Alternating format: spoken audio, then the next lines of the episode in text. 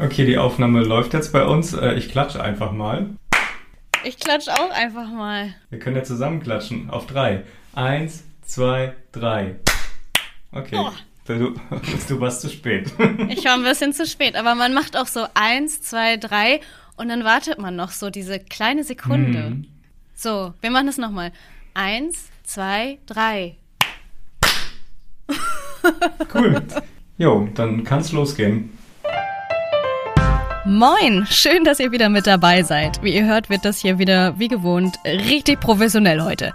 Ich bin Julia Meyer und mich treibt meine Neugierde seit Jahren rund um die Welt. Dabei lerne ich immer wieder spannende Menschen kennen mit inspirierenden Lebensgeschichten. In diesem Podcast möchte ich euch mitnehmen auf meine Reisen, auf eure Lebensreisen. Als Journalistin interessiert mich dabei ganz besonders das Warum hinter euren Geschichten. Als Fotografin möchte ich euch so echt wie möglich porträtieren und als Moderatorin liegt es mir am Herzen, dass wir alle ganz viel aus jedem Gespräch mitnehmen. Ich freue mich, wenn sich unsere Lebensreisen hier in Zukunft öfter mal kreuzen. Lasst uns zusammen Geschichten erzählen, die das Leben schreibt.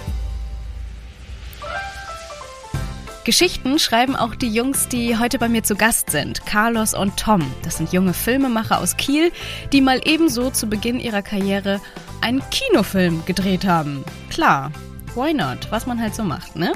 Äh, sie waren dabei zu dritt, zusammen mit ihrem Kollegen Niklas. Der ist heute nicht dabei, weil ich zwar tatsächlich mit zwei Männern sehr gut klarkommen kann, aber drei sind dann doch ein bisschen zu viel des Guten. Wir schnacken heute ganz viel über uns, über unser Verhalten, wenn wir als Touristen in anderen Ländern zu Gast sind. Genauer gesagt in Island. Da haben die drei nämlich ihren Kinofilm gedreht. Wir lernen ganz, ganz viel über dieses tolle Land. Wir klären mal, warum seit ein paar Jahren so unfassbar viele Touristen, so viele von uns, dahin fahren nach Island und was diese Menschenmassen mit den Einheimischen und vor allem mit der Natur machen. Genau darum geht's nämlich in der Doku von den Jungs. Wann und wo ihr die dann zu sehen kriegt, das erfahrt ihr natürlich auch noch, aber ich würde sagen, erstmal legen wir los mit der Lebensreise von Carlos Viering und Tom Köhn. Ja, schön, dass es geklappt hat nach äh, nur so drei Minuten Einrichtungszeit. Ja, geht immer schnell mit uns, ne? Ja, wir sind sehr ambitioniert. Das spricht für eure Medienproduktionsfirma. Ihr seid technisch so richtig affin, oder? Absolut. Kommt drauf an, welche Technik. Audio ist ja nicht so.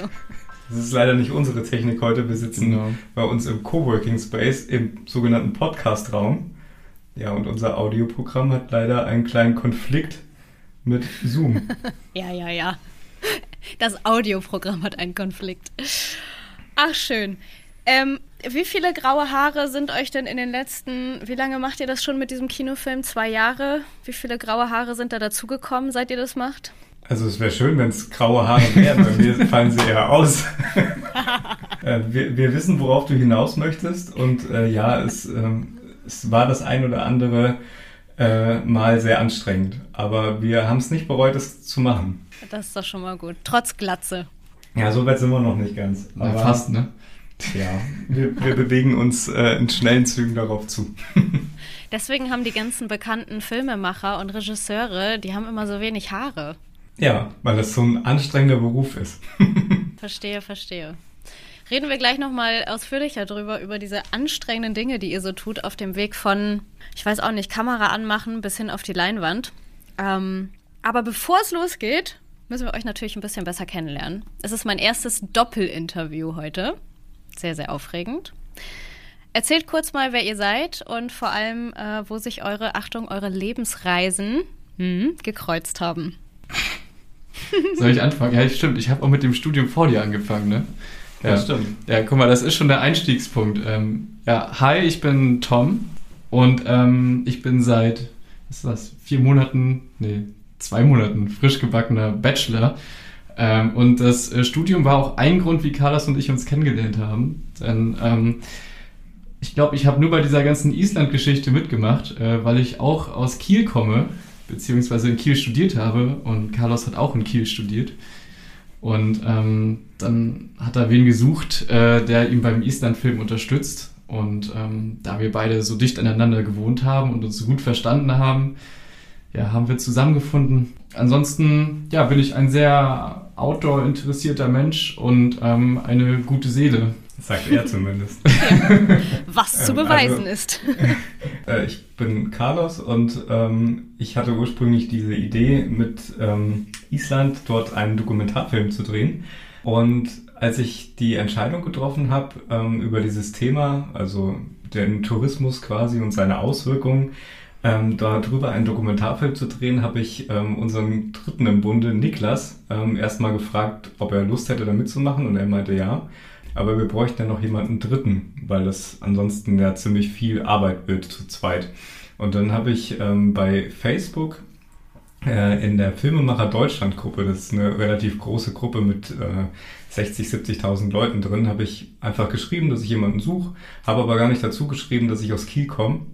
Und da hatten wir uns eigentlich schon für jemand anderen entschieden und wollten dem zusagen. Und der hat abends dann gesagt, äh, er kann jetzt gerade nicht telefonieren, weil er auf dem Dreh ist. Ich soll am nächsten Tag nochmal anrufen. Und am nächsten Morgen schreibt mir Tom eine E-Mail, dass er aus Kiel kommt, dass er Bock hat mitzumachen, dass er auch äh, das gleiche studiert wie ich.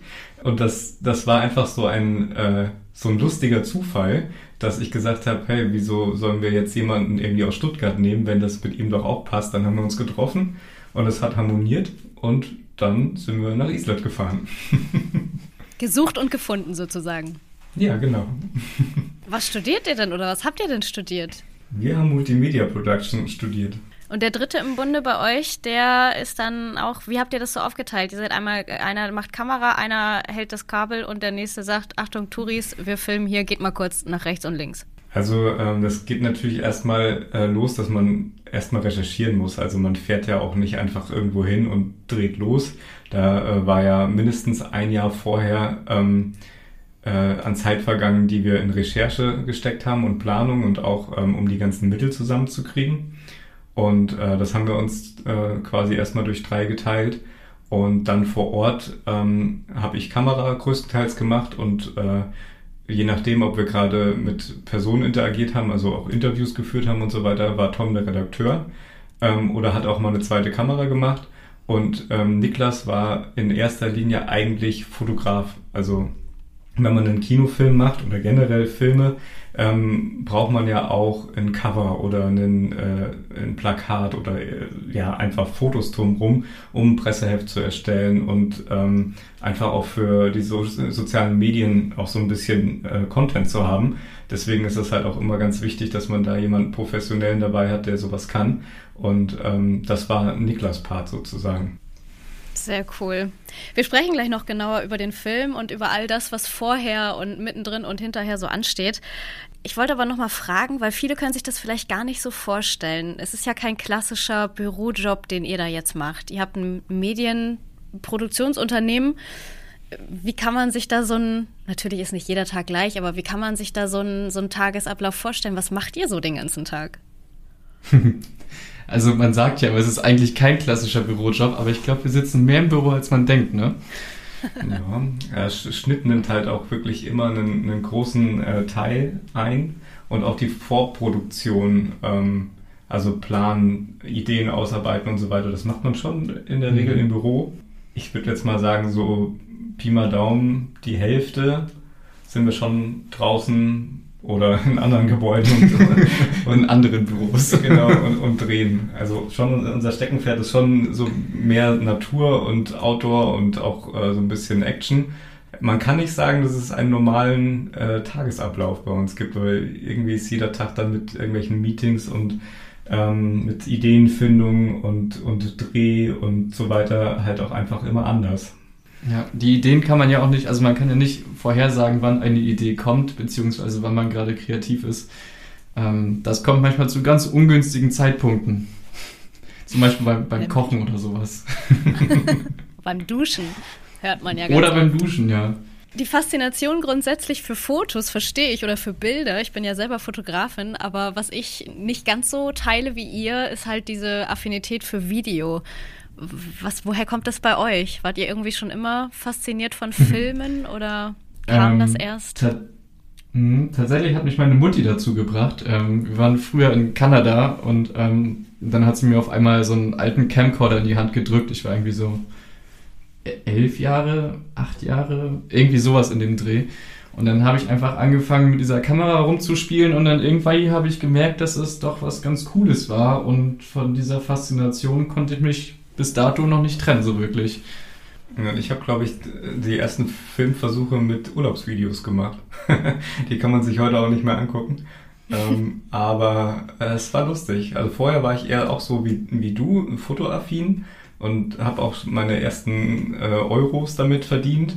Ähm, aber dann irgendwann bin ich so auf die Videoschiene gekommen und das habe ich seitdem nicht abgelegt. Ich, mir fällt das immer wieder auf, dass man mit Bewegtbild einfach auch viel mehr ausdrücken kann, weil man halt, naja, man, man kann da seine eigenen, also kann man mit dem Foto auch natürlich, aber man kann da vielleicht sogar noch einen Ticken mehr seine eigene Handschrift mit reinbringen, gerade weil man Bewegungen hat und ähm, Stilmittel noch mehr reinbringen kann, auch in der Postproduktion, doch irgendwo noch ein Stück weit mehr Möglichkeiten hat, sich auszuleben und ähm, ja, auch noch mehr Möglichkeiten hat, Geschichten zu erzählen. Und ähm, das finde ich schon sehr faszinierend am Film. Ist denn Video gefragter als vor ein paar Jahren noch? Ich habe das Gefühl, irgendwie diese Imagefilme, die jedes Unternehmen mittlerweile auf der Homepage haben möchte, die, die sind neu, oder? Ja, letztendlich ist das, glaube ich, einfach ein äh, Wandel in den Sehgewohnheiten. Also gerade durch befeuert durch Social Media. Äh, jeder will irgendwie nur noch Bewegtbild und äh, Video sehen und äh, da kommen wir vielleicht wieder zurück zu dem Punkt, dass sich ein Unternehmen halt auch einfach ähm, persönlicher vorstellen kann, wenn man sich äh, ja in einem Film präsentiert, als mhm. einfach äh, in Anführungszeichen nur im Foto. Ja, Stimmt, eigentlich macht ja jeder mittlerweile mit diesen Reels bei Instagram und so, wo so aneinander geschnitten Fotos oder Videosequenzen. Jeder ist ja heutzutage irgendwie Filmemacher nebenbei. Ja, daher kommt wahrscheinlich auch äh, das große Verlangen nach Bewegtbild. Und dass ja. äh, viel, viele Firmen verstehen das, dass sie da, ähm, dass sie da auch nachlegen müssen und ähm, nutzen diese Möglichkeit, sich eben zu präsentieren. Ja. Spannend. Jetzt denke ich mir so, ich habe ja so einen Traum, ne? Ich möchte irgendwann nochmal ein Buch schreiben. Bin Journalistin, ich will da irgendwie nochmal so ein Riesending machen. Ist das bei Filmemachern so, dass da irgendwie auf der Bucketlist steht, ich will irgendwann mal einen Kinofilm machen? Ja, schon so ziemlich, kann man so sagen, ne? Also ich glaube, Carlos und ich hatten beide zum Anfang unserer Laufbahn diesen Traum, einmal einen Kinofilm gemacht zu haben. Ähm, und dann wurde er echt, also ich hätte nie gedacht, dass das tatsächlich so schnell passiert. Ähm, aber das zeigt auch mal wieder, dass man eigentlich nur mal eine Idee braucht und die auch von Anfang bis Ende durchzieht und äh, das Ganze vollendet. Ne? Ja, also es hat schon sehr viel Zeit und, und Herzblut gebraucht, um das jetzt äh, wirklich abzuschließen. Ähm, allein dieses ganze Projekt am Anfang zu finanzieren und äh, da Helfer und Unterstützer zu finden, war gar nicht so leicht. Ähm, aber ja, das war schon echt immer so ein kleiner Traum. Aber eigentlich wollten wir mit dem Film so ein bisschen was bewegen. Also deswegen haben wir uns auch dieses Thema ausgesucht, ähm, weil wir einfach, oder weil mir ging das so, als ich das erste Mal in Island war, ist mir doch viel negativ aufgefallen. Also ich war ja selber Tourist, ich war ja selber Teil des Problems an sich ähm, und ähm, habe halt viele gesehen, die sich sonderbar meiner Meinung nach verhalten haben. Also so ganz simple Dinge wie den Müll einfach in die Gegend werfen bei dem wunderschönen Wasserfall oder ähm, so Moos zertrampeln und sich überhaupt keine Gedanken drüber machen, dass man ähm, das für andere, die nach einem kommen, dann quasi für immer kaputt macht. Ähm, und das hat mich, hat mich echt ein bisschen aufgeregt und damals dachte ich, was kann ich? Und das, da ist mir nur Filme machen in dem Sinne eingefallen, mit dem ich irgendwie was bewirken kann. Ähm, und dann äh, war das irgendwie klar, ich probiere das mit einem Dokumentarfilm, um den einen oder anderen vielleicht so ein bisschen auf dieses Thema aufmerksam zu machen. Und naja, mit dem Kino hat man natürlich dann auch wirklich die große Bühne ähm, mhm. und erfüllt sich damit auch einen kleinen Traum. Wenn nicht gerade Corona ist und alle Kinos zu sind. Oh, da sagst du was, ey. ja, eigentlich sollte, eigentlich sollte der Film ja letztes Jahr im Sommer schon laufen. Also 2020 im Sommer. Und ähm, naja, jetzt äh, haben wir, glaube ich, das dritte Mal verschoben. Ähm, und jetzt feiern wir am 7.10.2021 in Kiel unsere Premiere und äh, starten dann hoffentlich eine Kinotour, wenn Corona nicht nochmal dazwischen kommt. Na, schauen wir mal, ich drücke die Daumen. Ähm, der Kinofilm, der heißt dann, wenn er denn dann rauskommt, also rauskommt tut er auf jeden Fall, aber hoffentlich auch äh, deutschlandweit, ähm, Hotspot Island zwischen Massentourismus und Einsamkeit. Das ist ja schon mal ja ein sehr krasser Titel, der ziemlich viel verrät auch, aber beschreibt trotzdem nochmal, worum es genau geht, welchen Konflikt ihr da beschreibt. Ganz genau. genau diesen Konflikt. Okay, danke, tschüss. Eigentlich, natürlich. Also ähm, Niklas und ich waren jetzt zum Beispiel auch zum ersten Mal auf Island und wussten halt selber nicht so direkt, ähm, was da überhaupt auf uns zukommt. Ähm, und dementsprechend war das für uns auch ähm, ein großer Zwiespalt, weil einerseits haben wir das erste Mal das Land mitbekommen, die Insel, die Natur dort ähm, kennengelernt und dann mussten wir natürlich selber erstmal erfahren, was es heißt, ähm, dort den Massentourismus mitzuerleben und andererseits dort äh, diese Einsamkeit kennenzulernen, von der viele Leute sprechen.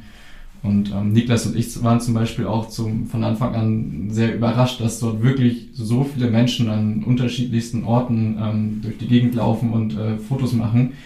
Und da haben wir uns auch ab und zu mal sehr erschlagen gefühlt. Und andererseits waren wir dann an anderen Orten wiederum sehr erleichtert, als dort wirklich keine andere Menschenseele war.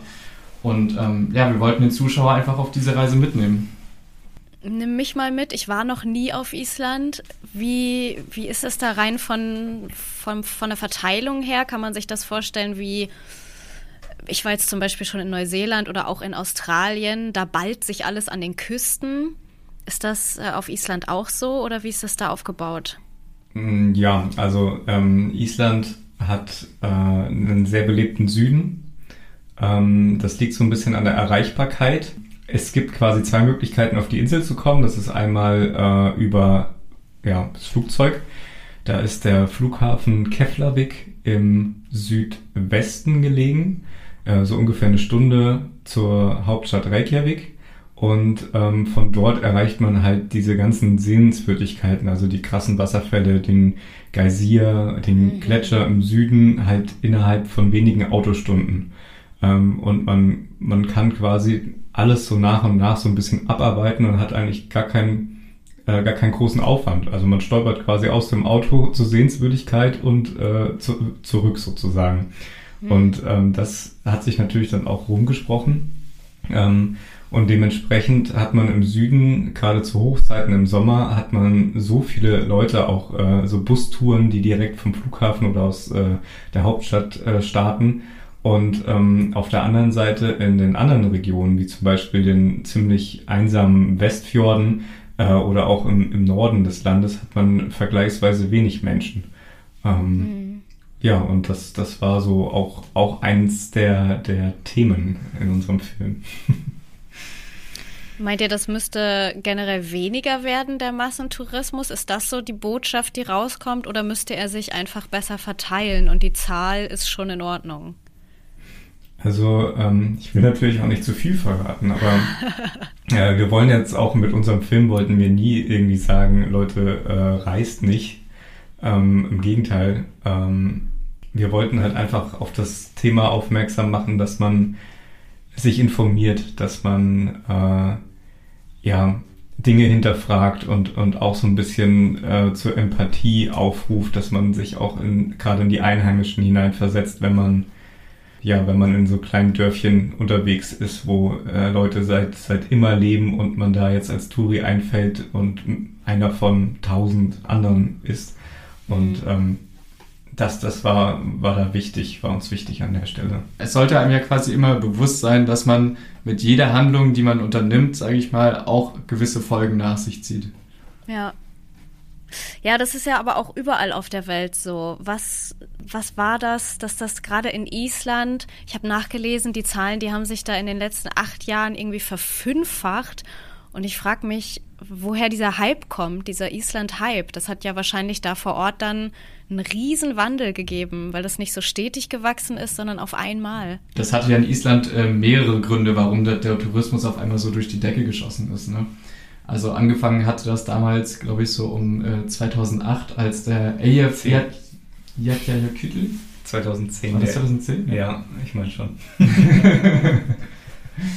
Ähm, genau, als der Vulkan ausgebrochen ist, da hat ja quasi die ganze Welt ähm, das erste Mal so richtig vielleicht von Island gehört, ähm, weil ja der gesamte Flugverkehr eingeschränkt wurde und auf einmal hat man von riesigen Vulkanen gesehen oder von diesem einen Vulkan, der ausgebrochen ist, eine riesige Aschewolke und die Bilder sind natürlich um die Welt gegangen und dadurch haben ja auch viele ähm, Leute davon Wind bekommen und sich für diese Thematik interessiert und natürlich ziehen solche spektakulären Ereignisse auch immer Menschen an. Ich habe es gerade nochmal nachgeguckt, 2010, um sicher zu gehen. ähm, oh, du ja, schummelst ja. ja, ich darf ja hier nichts, nichts Falsches erzählen. ähm, ja, das hat auf jeden Fall, äh, war das eine, eine große Werbung für das Land, weil viele Island auch einfach nicht so wirklich auf dem Zettel hatten. Und dann kam ja noch äh, so ein Fußballereignis noch dazu, wo die Isländer ja auch durch ihre, durch ja. ihren Jubel äh, da populär wurden ähm, und diverse ähm, ja, Instagrammer oder Musiker haben dann auch noch ihren Beitrag geleistet. Das äh, ja, will ich aber jetzt gar nicht mal so weit ausführen. Und die Finanzkrise. Ja, die Finanzkrise. 2008. Richtig. Ja, stimmt. Weil die hat dort angefangen. Ja. Ach, krass. Was ihr alles wisst. Ich denke sofort an diese, an diese WM- und EM-Bilder, weil man da halt so richtig mitbekommen hat oder man meint mitzubekommen, dass die da echt gute Laune haben auf der Insel. Oder hatten, ich weiß es nicht. Ja, es war auf jeden Fall charakteristisch, war ja dieser äh, Hu-Jubel, wo alle dann die Hände mhm. geklatscht haben und, und äh, Hu geschrien haben. Ähm, das war, ja. schon, äh, war schon eine gute Werbung, gerade dann mit den ganzen schönen Naturbildern. Ich erinnere mich da noch grob, ähm, die Wasserfälle und so weiter, waren die diverse Fernsehteams äh, dort und haben gedreht und gezeigt, was das Land alles so neben dem Fußball zu bieten hat. Äh, und dann ging es los. Dann wollten plötzlich dann ja. nach und nach alle nach Island. Ja, und du sprichst es gerade an, diese Natur. Ähm, ich bin so wütend geworden jetzt in der Recherche, als ich mir das angeguckt habe, was da durch diesen Touristenstrom passiert. Also ich bin immer viel zu naiv. Ich denke immer, man verhält sich doch vernünftig, wenn man da ist. Die Mehrheit macht das vielleicht auch, aber diese wenigen, die dann da irgendwie keine Ahnung, auf Eisschollen sitzen, Offroad irgendwie durch die Gegend fahren, in Wohngebieten besoffen rumliegen und ihre Zelte aufschlagen oder noch schlimmer so Münzen, wie man die in Brunnen wirft, einfach mal so in Geysire reinwirft oder das gibt's doch gar nicht. Habt ihr das da live vor Ort auch so wahrgenommen? Gar nicht mal so. Also es ist natürlich, wird das von den Medien natürlich dann, dann ausgeschlachtet, wenn äh, einer von tausend sich daneben benimmt. Und das ist ja generell immer das Problem, dass äh, die meisten Menschen wissen, wie du schon sagst, sich zu benehmen und sind äh, vernünftig und benutzen den gesunden Menschenverstand. Aber man hat leider dann irgendwie immer ähm, so eine Handvoll, die das dann quasi für alle anderen kaputt machen manchmal schüttelt man einfach so generell den Kopf und kommt auf, auf solche Ideen würde man auch nie kommen. Also beispielsweise gibt es Isafjordur, das ist also äh, ist eine, eine Stadt in den Westfjorden, wird vielleicht auch ein bisschen anders ausgesprochen, aber diese isländischen Namen, die sind echt wirklich immer hart. ähm, und in dieser kleinen Stadt äh, legen regelmäßig Kreuzfahrtschiffe an. Und ähm, dann strömen die Leute von den Schiffen in die kleine Innenstadt und ähm, sie mussten jetzt Regeln festlegen, die quasi dann auch direkt ähm, bei dem von Bord gehen den Leuten in die Hand gedrückt werden, dass man nicht durch die Fenster der Gebäude in die Wohnungen fotografiert, weil das kein Museum ist, sondern dort oh, wirklich Gott. Menschen leben. Ähm, und das ist nur eines der vielen Beispiele, wo man im Nachhinein denkt, das kann doch nicht der Ernst sein. Oh Gott, stell dir vor, du lebst in so einer kleinen Stadt, die einfach schön ist aus Versehen und dann kommen da ständig täglich so dreimal Kreuzfahrtschiffe und jeder fotografiert dich wie im Zoo. Ja, das kann schon zu viel ähm, Unmut und Aggression führen und äh, wirklich auch in, in vielen Regionen zum Problem werden, weil nicht jeder vom Tourismus profitiert. Naja, das ist dieses, dieses typische Fluch und Segen. Auf ja. der einen Seite sind die Menschen mittlerweile auf den Tourismus angewiesen. Auf, den, auf der anderen Seite ähm, ja, verändert sich alles so sehr, dass die eigene Heimat äh, nicht mehr so ist, wie, wie man sie kennt. Ja, erzählt mal so ein bisschen, ihr habt euch da ja auch vor Ort viel mit den, mit den Leuten unterhalten. Wie ist denn so die Stimmung? Wie geht's denen ja, mit dem Massentourismus? Also Berichten zufolge, also sage ich mal, wir haben uns ja vorher ein bisschen über das Ganze informiert und da hat man schon im Internet äh, diverse Geschichten gefunden, wo Leute sehr zwiegespalten waren. Und als wir dann tatsächlich vor Ort waren und diese Geschichten hören wollten und erfahren wollten von den Menschen, ähm, waren wir ein bisschen erstaunt, weil gar nicht so viele Menschen über, über diese, sage ich mal, negativen Erfahrungen halt reden wollten. Es waren zumindest nicht vor der Kamera. Zumindest nicht vor der Kamera, genau. Ähm, weil viele hatten einfach Angst, dass, weil Island halt so ein kleines Land ist, dass die Sachen, die sie sagen, wenn die halt negativ sind, auf sie zurückgeworfen ähm, werden, sage ich mal. Und mhm.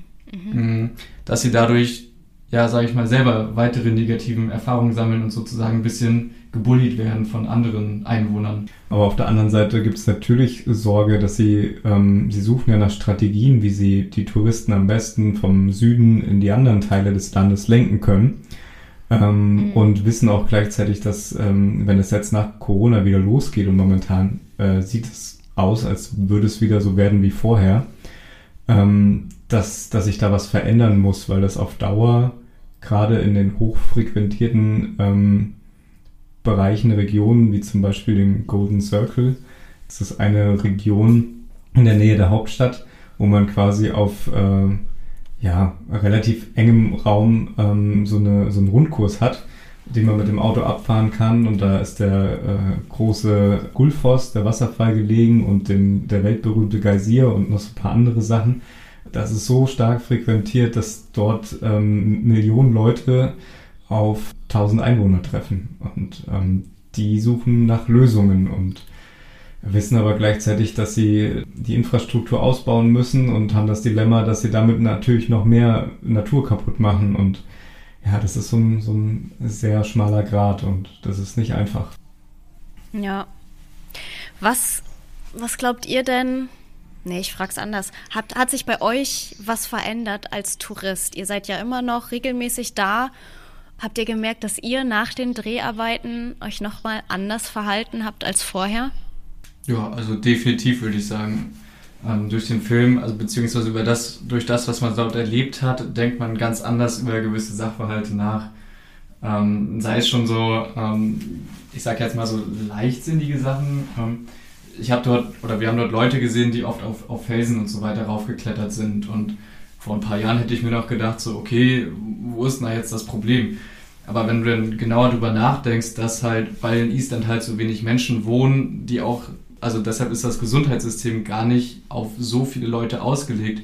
Und wenn durch deinen Leichtsinn, den du an den Tag bringst und dich vielleicht selber verletzt durch irgendwelche ähm, ja, leichtsinnigen Aktionen und dann muss der Krankenwagen wegen dir kommen, ähm, die, die Sanitäter kommen wegen dir Vielleicht erleidet in dem gleichen Zeitfenster jemand einen Herzinfarkt, der wirklich Hilfe benötigt, obwohl er gar nichts dafür kann.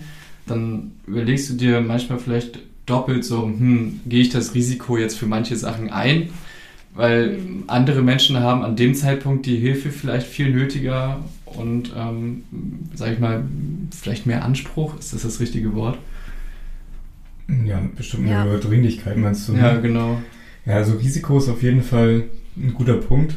Ähm, wir haben die äh, freiwilligen Touristenretter im isländischen Hochland äh, für zwei Tage begleitet. Und ähm, die machen das ja komplett aus freien Zügen, ohne dass sie dafür entlohnt werden. Also wie, denke ich mal, endlich die Retter in den Alpen, dass sie da ihre Freizeit, ihren, ihren Jahresurlaub äh, bei denen dafür opfern, um andere Menschen zu, äh, zu retten und denen zu helfen. Und ähm, wir haben den, ähm, den Teamleiter begleitet, den äh, sehr netten Biergier heißt er. Und er ist eigentlich in, in seinem normalen Leben ist er Zahnarzt. Er rettet in seinem Sommerurlaub, rettet er regelmäßig Touristen, die äh, Probleme haben, durch äh, Flüsse äh, zu fahren oder äh, Platten haben oder, naja, wie zum Beispiel einen, einen Wanderer mussten sie in einem sehr großen Areal suchen, der sich das Bein gebrochen hatte und ein ganz grobes SOS gesendet hatte, dass niemand genau wusste, wo er jetzt ist. Und ja, manchmal oder auch oft eigentlich haben sie mit Dingen zu tun, mit Fällen, wo es einfach daran scheitert, dass die Menschen sich vorher richtig vorbereitet haben. Und ähm, sie springen dafür dann für andere in die Bresche sozusagen ähm, und ja, ja, ziehen den Karren aus dem Dreck manchmal äh, sprichwörtlich oder bildlich.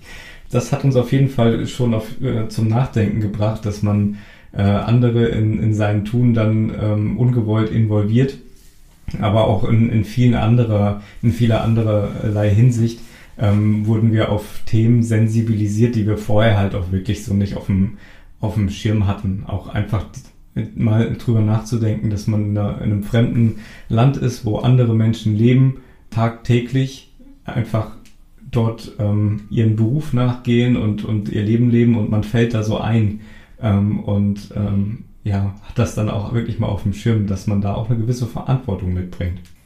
Ja, verrückt, dass einem das da nochmal so viel deutlicher wird, wenn da so wenig Einwohner sind. Weil grundsätzlich hast du das ja immer, wenn du irgendwo als Tourist zu Besuch bist, aber oft fällst du halt nicht so extrem auf in den Massen, weil die Massen selber vorhanden sind. Also letztlich hätte man den Film überall drehen können. Also in, in allen Ländern, die irgendwie mit dem Tourismus zu kämpfen oder zu tun haben, ähm, weil das ist letztendlich ja nur ein, eins der vielen Beispiele.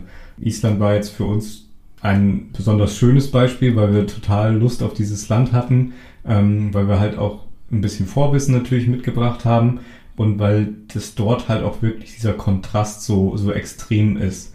Aber letztendlich haben die ganzen anderen Länder, wie du schon angesprochen hast, Neuseeland zum Beispiel oder Spanien etc., die haben ja ähnliche Probleme.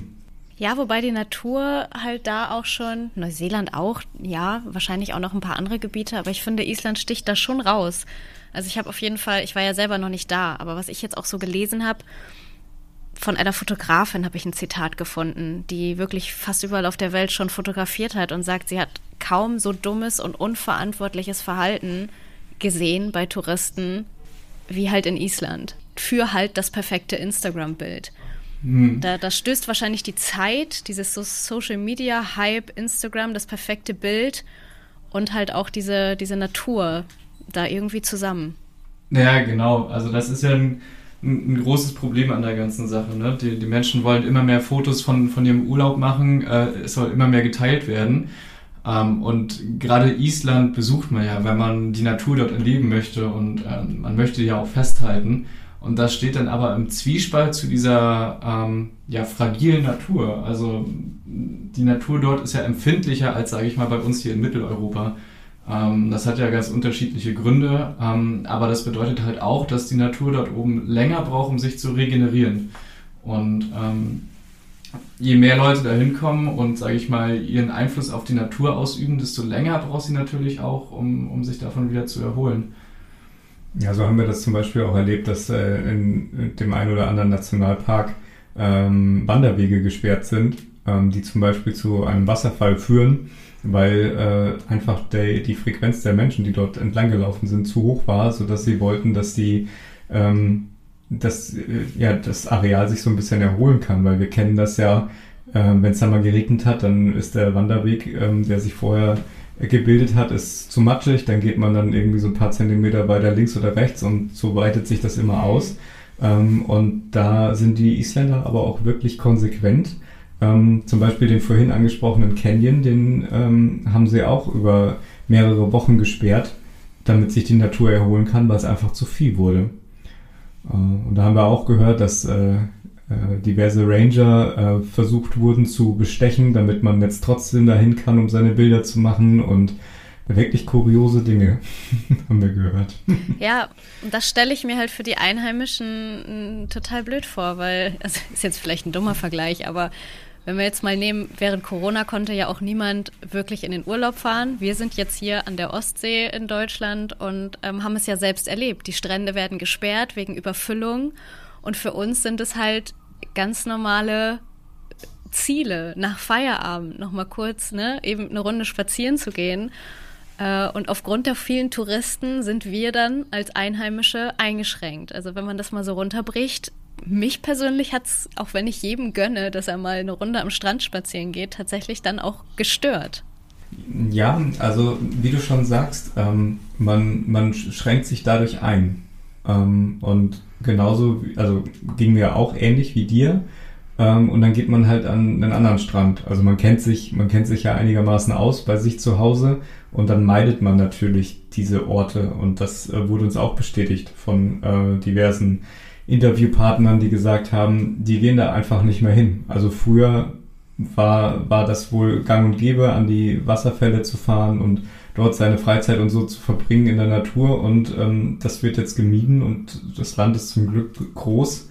Ähm, und man, man mhm. kann da auf andere Plätze, die vielleicht auch noch gar nicht so publik sind, äh, ausweichen. Ähm, also das, das ist auf jeden Fall wahr, wie du, wie du sagst, mit der, mit der Einschränkung. Aber dennoch so richtig diese, diese heftige Aggression oder diese komplette Ablehnung haben wir jetzt so nicht feststellen können. Aber ich weiß halt auch nicht genau, wie repräsentativ, äh, repräsentativ das ist. Wir haben natürlich mit, weiß ich nicht, 40, 50 äh, Leuten im Interview gesprochen, aber es gibt bestimmt einige, denen das deutlich mehr auf den Zeiger geht.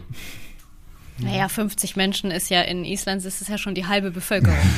Sehr repräsentativ. Ja, absolut. ja, was man natürlich auch immer sagen muss, wenn man andere Orte besucht, sage ich mal, dann, dann entschärft man vielleicht die Situation an, an einer Location so ein bisschen, weil dann dort weniger Leute vor Ort sind. Aber man, man weitet das Problem ja, sage ich mal, dann wieder noch auf, auf eine ganz andere Region aus. Also wenn man eine Region entlastet, belastet man dadurch eine andere Region etwas mehr. Und ich glaube, da muss man auch immer sehr, sehr vorsichtig sein, wenn dann wieder auf, ja, sage ich mal, eher unbekannte Orte auf einmal ganz viele Menschen treffen, dann sind die Orte noch überhaupt nicht vorbereitet auf das Ganze. Es sind zum Beispiel ja auch keine Wege angelegt oder irgendwelche Schilder, die dort stehen oder sei es nur, sind es nur die Mülleimer. Ja. Und wenn da auf einmal ganz viele Leute hinkommen, dann sind die Auswirkungen an solchen unvorbereiteten Orten meistens noch viel, viel schlimmer. Ja.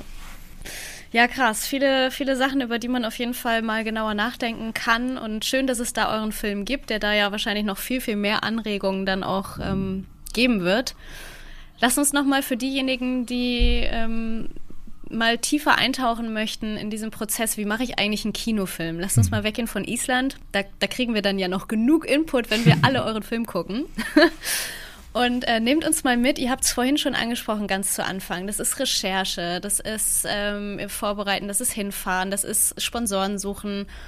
Haben euch diese vielen Hürden, diese vielen Fragen irgendwie mal abgeschreckt oder, oder habt ihr gedacht, geil, es gibt genug zu tun, äh, los geht's.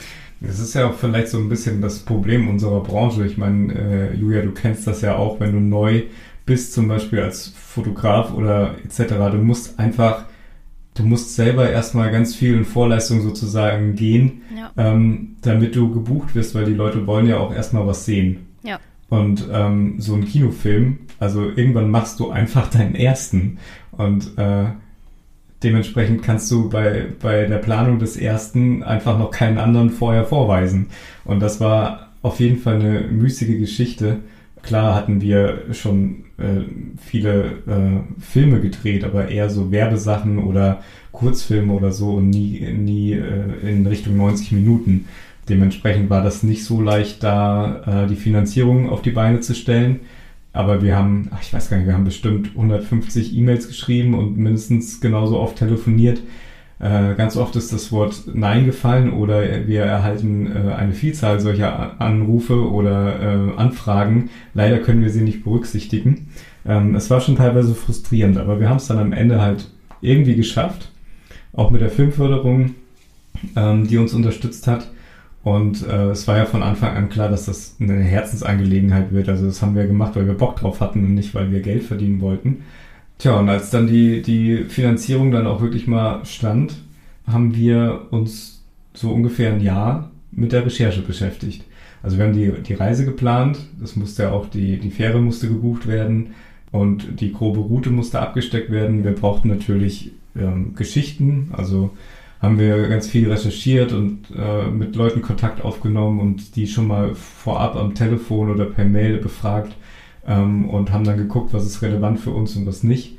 Und als das dann alles grob stand, ging es dann irgendwann dann auch los. So ein Dokumentarfilm, den kann man ja anders als ein Spielfilm oder so gar nicht äh, bis ins kleinste Detail planen. Da ergibt sich ja ganz viel ähm, ja, vor Ort, auch durch, durchs Wetter, wenn es dann an dem einen oder anderen Tag dann geregnet hat, dann konnten wir das halt dort dann nicht so aufnehmen. Mhm. Ähm, da muss man nur ein bisschen flexibel sein, genau. Und danach, als wir dann diese fünf Wochen drehen, die wirklich total großartig waren, äh, zwar anstrengend, aber eine absolute tolle Erfahrung. Ähm, als wir dann zurück in Deutschland waren, dann haben wir erstmal glaube ich, das Ganze mindestens vier Wochen liegen gelassen, um so ein bisschen Abstand zu kriegen. Mhm. Äh, waren dann alle auch erstmal im Urlaub, ähm, weil es eine sehr anstrengende Zeit war. Und danach haben wir uns einen Schnitt gesetzt. Und ich glaube, so ein Dreivierteljahr später war der Film dann auch fertig. Und da wir aber jetzt noch Zeit hatten durch Corona etc., haben wir immer mal wieder daran rumgedoktert, weil man ja auch nie zufrieden ist. Oh, das ist das ähm, Schlimmste. Man muss eigentlich muss man abgeben, ne? Das ist auch so ein bisschen Grundlage eines ganz anderen Problems, denn letztendlich haben wir, seit wann ist der Film fertig? Seit anderthalb Jahren fast so ungefähr? Ja, fast, ja. Genau, und, und beim Filmemachen ist es halt so, dass man sich kontinuierlich immer weiterentwickelt. Und dann guckt man sich die ganze Zeit den Film an und denkt sich, ja verdammt, das hätte ich jetzt zum Beispiel wieder ganz anders umgesetzt. Und, ja. und man hat halt so viel während des gesamten Prozesses gelernt, dass als man den Film quasi beendet hatte, beziehungsweise fertig geschnitten hatte, man sich gedacht, naja, jetzt könnte man es eigentlich nochmal komplett anders und neu machen. Das ist so ein bisschen wie bei, bei so Groß, Großbauprojekten wie der Elbphilharmonie. Wenn sie dann mal fertig war, dann kann man gleich wieder mit der Renovierung anfangen, weil sich so viel getan hat in der Zwischenzeit. Äh, genauso war das mit unserem Film auch. Aber irgendwann muss auch mal Schluss sein. Und deswegen, also wir haben jetzt eine finale Fassung und das bleibt jetzt auch so. Und äh, wir hoffen, dass den Film möglichst viele Menschen sehen und äh, ja, dass er halt auch irgendwie gefällt. Dann lass uns doch mal Tacheles reden. Ähm, verdient man dann überhaupt irgendwas daran oder geht man da 0-0 raus aus so einem Projekt im besten Fall? Ja, das wissen wir ja noch nicht. Ja. Aber es war halt überhaupt nicht unsere Prämisse, damit Geld zu verdienen. Also letztendlich wollten wir halt ähm, eine Geschichte erzählen, beziehungsweise die Leute für ein, ein unbekanntes Thema sensibilisieren. Und ähm, ich glaube, solange wir ein paar Leute erreichen und sie auf dieses Thema aufmerksam machen und sich vielleicht die ein oder andere Einstellung im Kopf vielleicht ändert, ähm, sind wir, glaube ich, schon sehr, sehr glücklich. Ja, das, das war ja das Ziel, das hatte ich ja vorhin schon gesagt. Ähm, also uns ging es nicht ums Geld verdienen, weil ich glaube, wenn wir diese drei Jahre in irgendwelche Auftragsprojekte oder so gesteckt hätten, hätten wir äh, finanziell auf jeden Fall die bessere Entscheidung getroffen. Aber darum ging es einfach nicht. Hier und da ergeben sich für uns dadurch auch äh, ja, oder sage ich mal so, öffnen sich neue Türen. Wir sind jetzt zum Beispiel ähm, demnächst wieder in Island und drehen dort eine Filmkampagne für eine Pferdefarm, bei der wir schon für unseren Dokumentarfilm gedreht haben und man hat sich einfach gut verstanden und das äh, war, war eine coole Zeit dort und dann wurden wir jetzt wieder angefragt und äh, können jetzt mit durch unseren Job wieder dorthin fahren, dieses Mal halt gegen Bezahlung und ähm, ja, das ist einfach total geil. Sehr schön. So läuft es doch im besten Fall. Ja, das ist auch wieder so ein kleines Träumchen. ja, da kommen wir jetzt zu. Gute Überleitung. Ja, ähm, danke. Ich bin schon bei meiner letzten Frage. Hey, hey. Kannst hier gleich Co-Moderator werden. Ähm, die letzte Frage ist immer dieselbe. Wo soll denn die Lebensreise noch hingehen? Ist da schon ein zweiter Kinofilm? Geht es demnächst? Was haben wir denn noch für Gebiete? Grönland? Das ist eine gute Frage. Also, du hast ja vor ein paar Fragen vorher hast du gefragt, ob wir wussten, worauf wir uns einlassen, so mehr oder weniger war, war da die Grundfrage. Also ich glaube, wir wussten nicht, worauf wir uns einlassen. Ähm, und der aktuelle Stand ist auf jeden Fall, wir machen so schnell so einen Film erstmal nicht mehr.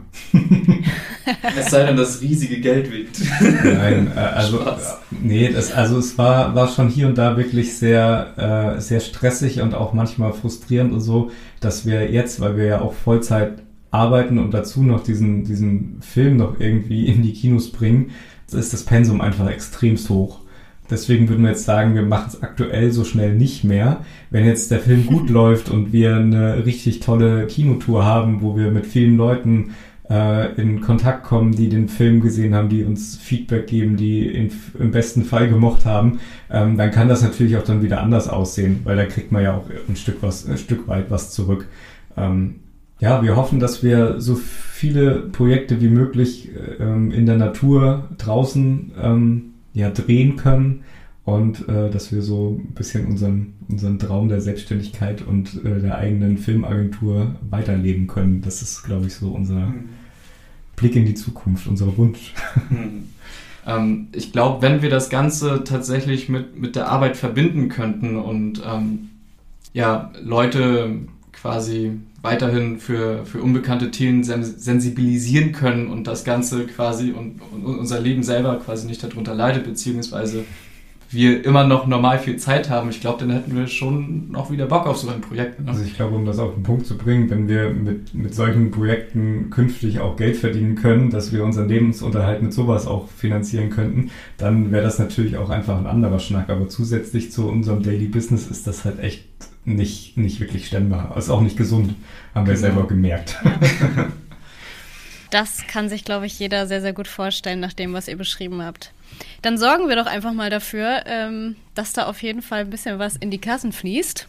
Äh, der Film kommt raus, 7.10., hattet ihr gesagt, ne? Ja, das Premiere in Kiel. Und dann ähm, ist eine Kinotour geplant. Die äh, Daten gibt es dann so nach und nach dann auf äh, Instagram und Facebook oder auf unserer Homepage hotspot-film.de.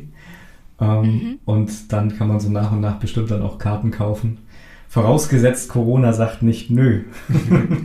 Was spricht denn dagegen, ähm, sowas auch online zu veröffentlichen? Da gibt es ja auch Plattformen, wo man äh, mal was irgendwie für, keine Ahnung, 5 Euro runterladen kann oder so. Ist das eine Option hm. oder stand das nie zur Debatte? Ähm, auch, aber da hatten wir vorhin schon kurz drüber gesprochen, nämlich so ein Kinofilm ist ja schon so ein kleiner Lebenstraum, den man sich erfüllt als Filmschaffender. Und wenn man dann auf einmal sagt, nee, okay, wir bringen den Film jetzt nicht mehr ins Kino, sondern quasi in äh, verschiedene Internet-Video-on-Demand-Dienste, dann ist das irgendwie nicht das Gleiche. Aber ähm, das stimmt. ist auf jeden Fall eine gute Abfolge, das erst ins Kino zu bringen und dann äh, das online verfügbar zu machen. Das ist auch der Plan. Äh, also wenn das so läuft, wie wir uns das vorstellen, dann wird es einen Film vielleicht auf Amazon geben und äh, auf DVD. Aber erstmal ist das Kino geplant. Genau. Und auch äh, keine Sorge, wenn, wenn, wenn, wenn keine Tickets mehr zu bekommen sind. Wenn das ganze Ding wirklich gut läuft, dann planen wir auch noch mit einer zweiten Kinotour. Ja. Ihr müsst einfach immer sagen, es sind nur noch wenige Tickets da. Nur noch zwei Tickets verfügbar. Mhm. So künstliche Dann reißen sich die Leute darum. ja. ja. Hast du in deinem Marketing-Workshop gut aufgepasst? Das habe ich in meinem Marketing-Workshop gelernt, das mache ich jetzt auch so. Ich habe nur noch einen Termin 2022 frei, also du müsst ihr euch ranhalten jetzt Nur noch auch. zehn Bilder auf der Speicherkarte frei. genau. Weil ich besitze nur eine, mehr kann ich mir nicht leisten. Ach, schön, Jungs, war das mit euch. Ja, ebenfalls. Das war's schon. Ja, wir sehen uns dann, äh, oder hören uns bei unserem nächsten Kinofilm. Es gibt doch immer so, so Kino-Werbespots, die kann ich doch eigentlich vorher nochmal, so Eiswerbung und so kann ich euch doch nochmal einsprechen davor. Die müssen wir dringend davor schneiden, so Werbespots. Nur deswegen geht man ins Kino. Absolut. Ähm, ich weiß nicht, ob du das hier thematisieren willst, aber äh, du hast mich einmal äh, das erzählt, dass du sogar selber in dem Film vorkommst.